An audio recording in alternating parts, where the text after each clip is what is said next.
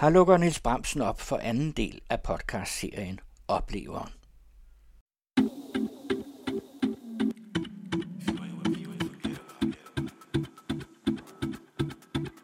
Goddag, godmorgen eller god aften. Og som podcastlytter kan du faktisk også modtage et pænt godnat. Det kommer an på, hvornår du hører det her.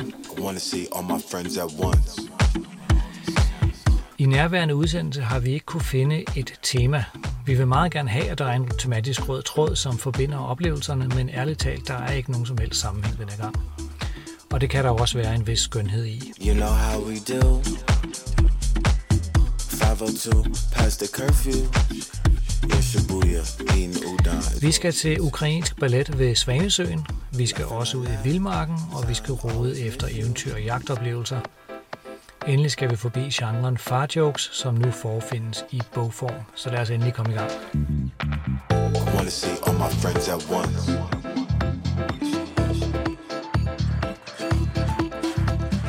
Men lige et øjeblik, før vi begynder på de tre egentlige temaer, skal vi måske lige vende den musik, vi hører her i baggrunden. Det er Channel Tress, som er en kalifornisk rapper, sanger og producer. Han har udgivet musik siden 2018, og det vi hører nu er fra hans seneste EP, som hedder Real Cultural Shit. Meget passende til den her udsendelse. Channel Tress leverer vel, hvad man kan kalde smooth house, og han spillede faktisk i Pumpehuset her i marts måned. Han virker stærkt inspireret af 90'ernes og de tidlige nullers franske house- og hip-hop scene. Derfor virker hans musik ved første ørekast retrospektivt, men omvendt er det vel efterhånden en klassisk lounge-genre, som altid er gangbar i klubber, på cafélivet og hvor der ellers udfoldes fysisk nærvær, så retrospektivt er det nok ikke alligevel. Det er en ganske udmærket EP, han har bedrevet, og jeg glæder mig til at kaste mig over de øvrige fem EP'er, han har lavet. Okay, så kan vi komme i gang med dagens udsendelse. Ej, det kan vi så alligevel helt ikke, for der er lige et, et vigtigt emne, vi skal tale om først, nemlig vores bedømmelsesprincip.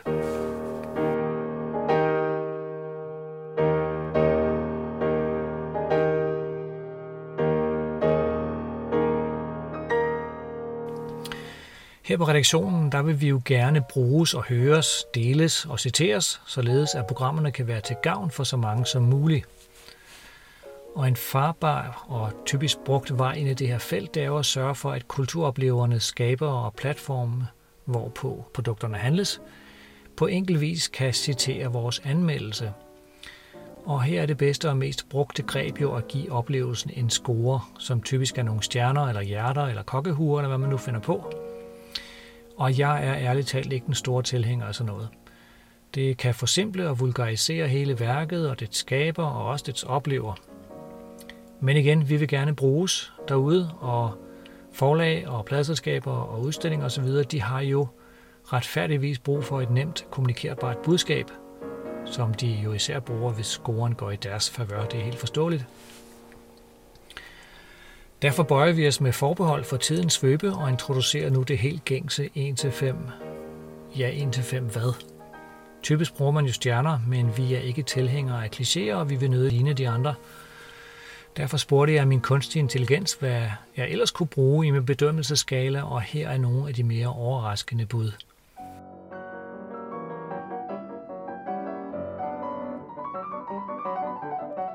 Planeter, frugter, håndtegn, fugleperspektiv, tropiske øer, kranier, snifnuk, vindmøller, stjernetegn, insekter, jul, fødevareemballager, skulpturer, droner, vindueskarme, rejsemonumenter, frøer og tusser, skyskrabere, årstider, rejsetasker. Ja, listen var meget længere. Hvor jeg synes, at kraniet måske blev lige lidt skummelt, så gav vindmøller jo nogle spøjse associationer. Og vindueskarm, hvor kom det fra? Droner, ja, stærkt fristende. Og insekter, jo, men der er også mange vemmelige bitanker. Alt i alt, vi voterede, og vi lander på den let forarbejdede og alligevel næsten genkendelige stjernetegn. Altså uddeler vi fra nu af op til fem stjernetegn. Så er der også lidt for et hvert temperament, og vi demonstrerer, at vi kan bedrive lidt dannet ironi over for vores tids medier og deres ofte fornærmende lemfældige omgang med ratificering af kunst og kultur. Men altså igen, en simpel numerisk bedømmelse er stadigvæk en stille hån mod værkets skaber og udfører, som sagt. Så det er med en underliggende protest, at vi går den her vej. Af samme grund vil vi ikke fremføre bedømmelsen pompøst med flag og fanfare. Vi vil tværtimod luske den ind af bagdøren et tilfældigt sted i anmeldelsen, for ikke at blive sat i hardcore med andre overfladiske anmeldermedier, ligesom vores eget. Dermed tvinger vi også lytteren til ekstra opmærksomhed, så de ikke lige kan scrolle hen til slutningen for at få bedømmelsen. Der skal arbejdes lidt for det. Nå, lad os komme i gang med dagens udsendelse. Nu er vi vist klar.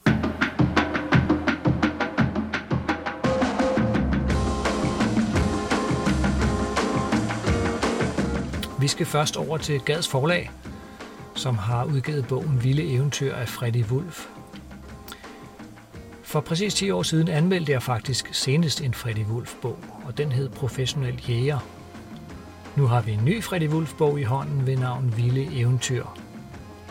Ikke meget har forandret sig. Den nu aldrende Freddy Wulf deler stadig godmodigt ud af sine mange rejser, eventyr, natur og jagtoplevelser – og stoffet er fortsat holdt i et frisk fyragtigt sprog nede på jorden, inddragende og spændende, så selv mindre drenge kan holde snuden i sporet.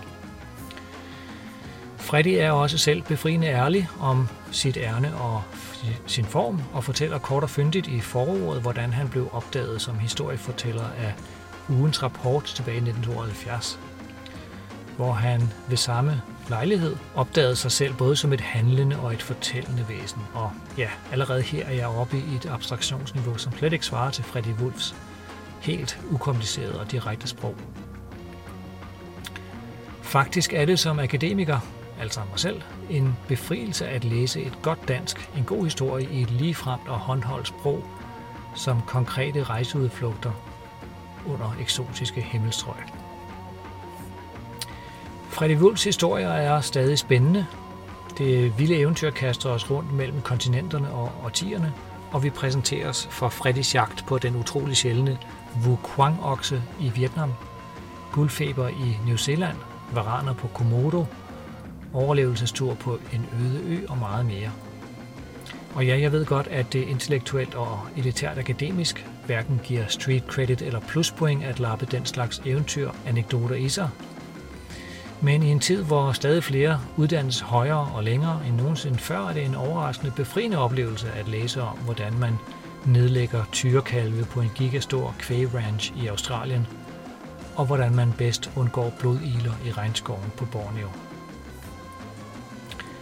Nå, lad os lige igen hoppe tilbage til den 10 år tidligere eventyrbog. Den var kort sagt forrygende. Her er, hvad jeg skrev dengang.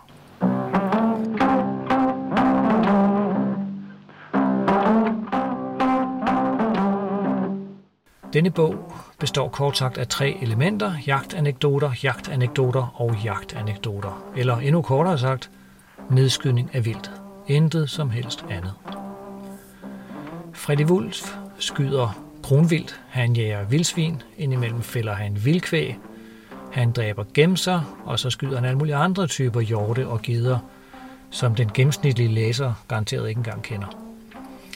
Det foregår mestendels i New Zealand, hvor han formår at blive professionel statsansat jæger af første grad med licens til at dræbe så meget vildt som muligt af udvalgte arter. Simpelthen fordi de er skadedyr ude i naturen derovre. Hvorvidt anekdoterne er røverhistorier eller overdrev eller fakta, det er umuligt at vurdere, da bogen næsten er blottet for detaljer, som ville kunne give læseren en chance for at vurdere stoffets rigtighed.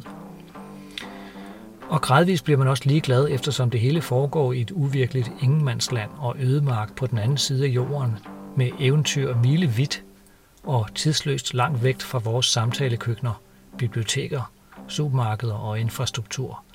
Man læser sig simpelthen længere og længere bort i en urtilstand af mand jager vildt og underholdes feberagtigt deraf. Det er på en gang uhyre spændende, overraskende monotont, saliggørende og provokerer til en opfattelse af ens eget liv som totalt utilfredsstillende. Hans sprog er fantastisk. Ægte jægerjargon, mandelier, poesi og underspil. Hele tiden varierende.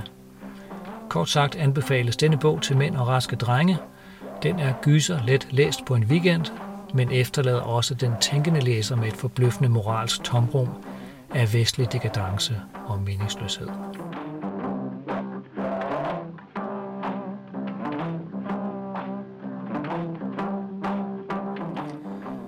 Sådan skrev jeg dengang på netmagasinet Kulturnaut, som nu til fordel for den anden radio har tabt undertegnet som anmelder. Jeg var begejstret og er det stadig for hans bog Professionel Jæger. Derfor fik den fem stjerner dengang, hvorimod den herværende eventyrbog ryger ned på tre stjernetegn. Freddy Wulfs seneste værk er noget mere varieret og afdæmpet og samtidig forudsigelig. Han afdækker i relativt korte kapitler nogle eventyrscenarier, som desværre allerede er meget afdækket og afprøvet i andre bøger og tv-dokumentarer og radiosendelser etc. Man kommer aldrig rigtig bort fra sig selv og ind i et fremmed og detaljeret nyt univers. Det kunne den tidligere bog virkelig gøre. Samtidig fornemmer man, at bogen sikkert nok er en opdateret collage af gamle rejseartikler fra tidligere tiders aviser og magasiner. Den nye bog her fra 2022 på Gads forlag er stadigvæk udmærket gavestof til især unge mænd og raske drenge, og samtidig er den ufrivillig og sikkert uintentiøs, kan man, kan man overhovedet sige det. Øh, et spændende indspark i en tid, hvor miljø og bæredygtighed, klima og biodiversitet nok er de mest presserende og ubevidst magnetiske emner i vores tids sind. Freddy Wulf springer mellem vidt forskellige biotoper og naturområder på hele kloden – samt at styre planteliv, og giver på en overraskende måde et næsten sentimentalt tilbageblik på de vildmarkseventyr, som netop fortidens rejseløsne kunne opleve. En verden, som vi måske er ved at miste. Jeg tror på ingen måde, at det har været bogens hensigt at kaste noget som helst lys over vores nuværende klimakrise, men netop af den grund er det det, som bogen gør ved en læser her i 2023. Og det gør ikke bogen ringere, og dog. Det kaster måske netop en moralsk slagskygge over sidernes mange små naturformidlinger. En bitter bismag, som jo skyldes vores tids store mare. Bogen er rigt illustreret, som man siger, og den appellerer som sagt til et særligt publikum af biologistuderende NSB, rejsehungrende unge, mandfolk af enhver art, Indiana Jones aficionados samt amatørantropologer, der gerne lige vil være en flue på væggen, når Freddy Wolf møder naturfolk eller krokodillejæger ude i felten. Jeg er stadig på dit hold, Freddy.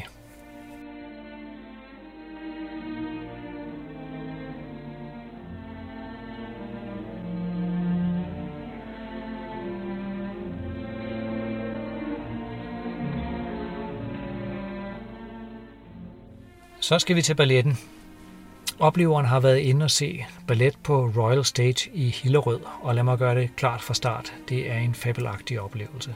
Lad os sætte scenen. Ensemblet fra Nationalballetten i Kiev turnerer denne vinter rundt i hele Europa og opfører Svanesøen, samt desuden Tornerose, til den kendte musik af Tchaikovsky, som næsten siden uopførelsen i 1877 har begejstret publikum i hele verden. Ensemblet kom til Hillerød i februar og dansede for en næsten udsolgt hal. Musikken spilles ikke af levende musikere, men produceres på stedet med højtalere og mixer og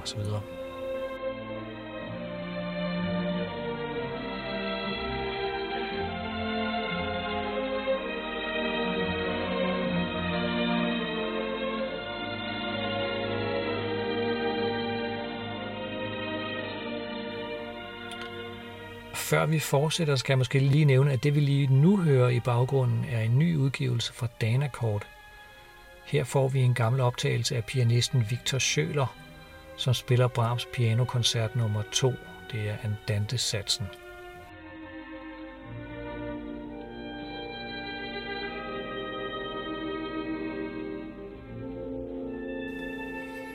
Tilbage til balletten. Fordi der ikke er levende musikere, som akkompagnerer danserne, så kommer så mange publikum så tæt som muligt på scenen, hvilket naturligvis forstærker oplevelsen voldsomt. Man savner naturligvis symfoniorkestret og synet af de mange instrumenter og den fantastiske lyd, som levende akustisk musik giver. Men omvendt så glemmer man hurtigt orkestersavnet og vender i stedet øjnene mod scenen og fordyber sig i danserne. Og denne oplevelse giver ikke slip i samtlige fire akter. Dansernes teknik og ynde er nemlig så sublim, at man bjergtages og mister fornemmelsen for tid og sted. Ensemblet ser ud til at have en 16-18 kvindelige og måske 4-5 mandlige dansere, så vidt jeg kan se. Og når samtlige kvinder danser på scenen, så sker der magi. Det slår gnister, og man opløftes til en drømmeverden, hvor tyngdekraften ophæves og alt synes muligt. Især de kvindelige dansers armbevægelser, om jeg så må sige, er så fuldendt bløde og feminine, og samtidig skjult kraftfulde, at de skaber en illusion om kroppen som en statue, en engleagtig lethed og en overjordisk fleksibilitet. Man føler sig hensat til en idealverden. En verden af idéer og luftige sjæle, der med en guddommelig skønhed og altid uden ord fortæller historier med deres kroppe. Og det, netop det er jo også et af særkenderne ved balletten som kunstform. Det er helt uden ord. Det er musik, det er bevægelse, udtryksformer, det er dunk, når de rammer scenen fra et spring. Det er eminent teknik og kropslig præstation, men altså ingen sætninger eller ord eller forklaringer eller påstande. Ingen argumentatorisk logik.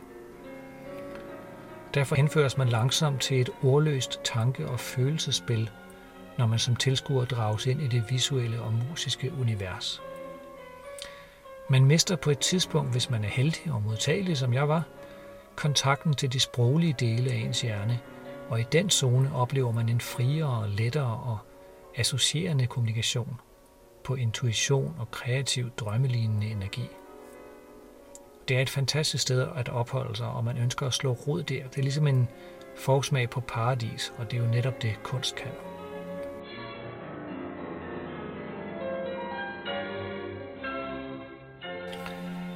Jeg har set ballet mange gange før, men jeg har aldrig før set et ensemble fra den russisk-ukrainske tradition, og det er altså et andet niveau. Den ukrainske ballettradition, som har rødder tilbage til det 17. århundrede, har gennem årene udviklet en unik stil og teknik. Den ukrainske ballet er berømt for sin tekniske dygtighed, elegance og eksplosive energi. Og den stærke fokus på teknisk præcision og kraftfulde eksplosive bevægelser kræver både styrke og elegancer. Og det er også nogle muskelbunder, nogle af danserne på scenen. Blandt danske balletdansere ser man ofte en spinkel og elveragtig ynde, som har sin egen kraft og poesi, men ikke den samme som den ukrainske. Sådan ser det i hvert fald ud for mig. Ukrainsk ballet er jo et kendt for sin unikke kombination af traditionel klassisk ballet med folkedanselementer. Nå, men vi kommer jo ikke udenom det, krigen. Jeg kender ikke den eksakte historie bag Nationalballetten i Kievs turné i Europa og forbindelserne til den ulykkelige krig mod Rusland. Men alene publikums bevidsthed om den humanitære situation, som i disse måneder udfolder sig i Ukraine, skaber et bagtæppe af sympati, støtte og kærlighed, som forankrer mødet mellem ensemblet og det europæiske publikum lige med det samme. Velvilligheden fra publikum, så at sige, over mod danserne er så tyk, at den næsten er til at skære i. Stykkets handling er eventyrlig og virkelighedsfjern, og derfor ikke helt nem at afkode ud fra en koreograferet dans, men altså det går nogenlunde sådan her. Prins Sifred forelsker sig i en smuk svane. Hvad han ikke ved er, at svanen Odette også er en fortryllet prinsesse. Sønderen er Rotbart, som havde kidnappet og fortryllet Odette. Balletten slutter sig med, at prins Sifred besejrer Rotbart ved at knække en af hans vinger. Rotbart dør, fortrydelsen er brudt, og Odette bliver menneske og forenes nu med Sifred. Jeg drøftede det her handlingsforløb med min 10-årige datter, før vi så balletten, og det gjorde både hendes og min oplevelse væsentligt rigere. Ellers er der jo en risiko for, at ballet bliver et abstrakt og uigennemtrængeligt virvar af kroppe og benspjætter og ikke så meget historie. Hvor kulisserne og kostymerne er stærkt traditionelle og grænsende til det kedsommelige, er koreografien også klassisk, men så fuldendt smukt og enkel, at man får præcis, hvad man forventer og betaler for. Med andre ord en helt klassisk iscenesættelse, som hverken forsøger sig med moderne greb eller nymodens eksperimenter. Og det betyder, at både nye og gamle balletelskere her får mulighed for at stifte bekendtskab med ballet, som trækker meget tydelige tråde helt tilbage til 1800-tallet. Det er fuldstændig fantastisk at få dette indblik i fortiden. Kort sagt, fem stjernetegn. På sin vis er ballet jo en provokation for sanserne i 2023. Jeg mener, moderne kulturgængere de er vant til digitale skærme i høj opløsning og film med banebrydende effekt, sociale mediekanaler med korte ekspressive videoer og generel underholdning med underholdning ovenpå. Og så er denne simple, gammelskolede, men fuldkommen eminente iscenesættelse et blik tilbage ind i analoge oplevelsesfære, som europæer oplevede det for 50 eller 100 eller 150 år siden. Det er med andre ord et, ligesom et, et historisk dokument af unge topdansere i 2023. Hvad mere kan man forlange? Det er en forrygende oplevelse på mange planer, som især forældre bør give til deres børn. Vil du også gerne opleve Nationalballetten i Kievs Svanesøen, ja, så kommer du til at skulle rejse lidt rundt. Turnéplanerne ser ud til at være færdige i Danmark, hvorpå ensemblet drager til Irland, hvor de laver seks forestillinger, og derpå til Holland og Luxembourg. Og de fortsætter i Holland ind til, til ind i april engang, og så kan jeg ikke følge sporet længere. Så du har endnu mulighed for at nå ind på opleveren ved den ukrainske ballet i verdensklasse. Du kan finde turnéplanen ved at gå ind på ukrainiannationalballet.com, altså i et ord, Ukrainian National Ballet. Nå ja, så glemte vi lige en vigtig detalje forresten. Opførelsen fandt jo sted i Royal Stage i Hillerød, og det er altså en bundsolid aktør, og faktisk den største ud i shows og koncerter, sportsarrangementer og messer i det nordsjællandske. Man har her så rig erfaring i at afholde events, at hele logistikken omkring lyd og lys og billetter, mad, garderobe, parkering og det hele bare spiller. Og der foregår altid en masse samtidigt i Royal Stage, så stedet er altid spændende at besøge. Ja, faktisk arbejdede jeg engang i køkkenet på Royal Stage og kender lidt til det operationelle setup bag de store events. Derfor er jeg måske lidt farvet. Jeg var med som øh, vikarkok i tilberedning og servering af julefrokoster og koncertmad og forskellige andre ting. Og det er et virkelig stort setup med mange niveauer af beslutningstagere. Helt fra eventmanager og hele vejen ned til tjener og indgangspersonale. Så ja, der er styr på tingene, man er professionel, og publikum håndteres høfligt og afslappet. Og lige præcis med Svanesøen havde Royal Stage valgt at tilbyde middag som et tilkøb til balletoplevelsen. Så dem af os, som spiste med inden forestillingen, kunne derfor nyde godt af køkkenets erfarne hold af kokke og tjenere, som med erfaring og finesse driver logistikken fremad. Det er jo vigtigt som gæst, at man ikke betjenes af nervøs og forsøgsvis personale, men af et hold, som, man er, som er vant til at håndtere de store mængder gæster og mad og billetter og forspørgseler, så det hele kan spille sammen i et stort orkestreret pustespil. Igen, alt i alt en fantastisk aften samlet set.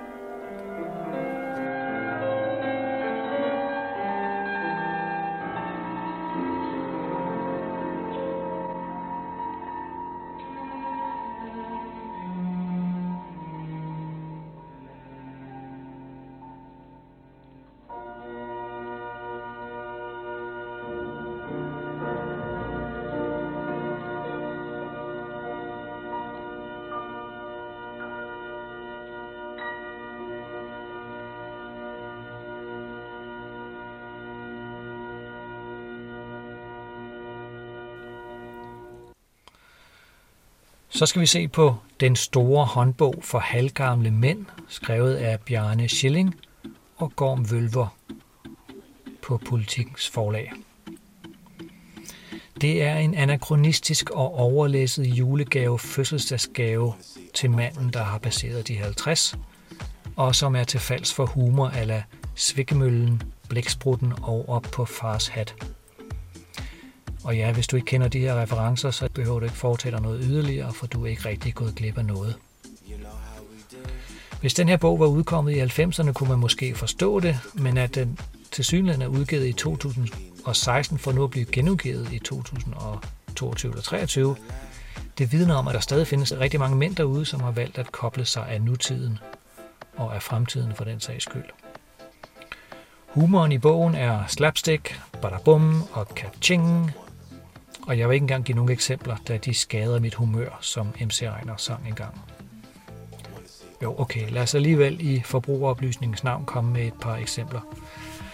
Her er et udtræk af indholdsfortegnelsen, som på sin vis giver et glimrende indsigt i bogens intention og den indforståede inklusion. Grilludstyr og andet til den eviggyldige ønskeseddel, side 81. Forholdsvis ubrugelig viden, side 85. Brok fra bogstaverne H til O, side 92. Glæde og undren over Sverige, side 116. Alt om næsehår, ørehår, øjenbryn, nattisseri og snorken 120. Skal jeg lige tage øjenbrynene, side 131. Brynquiz, side 132. Biler du bør eje, inden det er for sent. Den halvgamle mands søgeord på Google. Ja, okay, hvis du synes, det her det er sjovt, så, ja, så er jeg ikke helt enig. Bogen er tæt pakket med hverdagseksempler på, hvad halvgamle mænd til synlædende undrer og irriterer sig over. Og ja, det er måske en af hemmelighederne bag denne bogs ærgerlige udfald. Der er simpelthen for meget brok og træthed. For lidt undren og optimistisk lidenskab og nysgerrighed på livet. Men måske siger den her bog også noget om politikens forlags udsyn og målgruppe. 68'ernes åndelige aftager, som mener, at de gør verden en tjeneste ved at gøre sig sarkastisk over alt det, de ikke begriber. Vi skal måske lige afslutningsvis sige, at Roald Als tegninger er sjove som altid, men i denne bogs kontekst falder respekten for hans integritet dog betragteligt. Og fotografierne i bogen, de står slet ikke mål med Roald Als satiriske tegninger, hvilket bare gør bogen endnu mere uensartet. Her vindes kun et stjernetegn. Nej, okay, vi kan godt sige to alene af den grund, at Roald Alts tegninger stadig er sjove. Lad os lige få et afsluttende citat fra bogens mange jævne, friske bemærkninger her til allersidst. Sådan finder du dine briller, kolon. De sidder op i panden eller hænger på maven for enden af brillesnoren. Ja tak. Det var alt for i dag. Vi kom rundt om balletten, en eventyrbog og en bog for mænd, der ynder at se sig selv blive gamle og hægte sig selv af virkeligheden. Tak fordi du lyttede med. I hørte Niels Bramsen.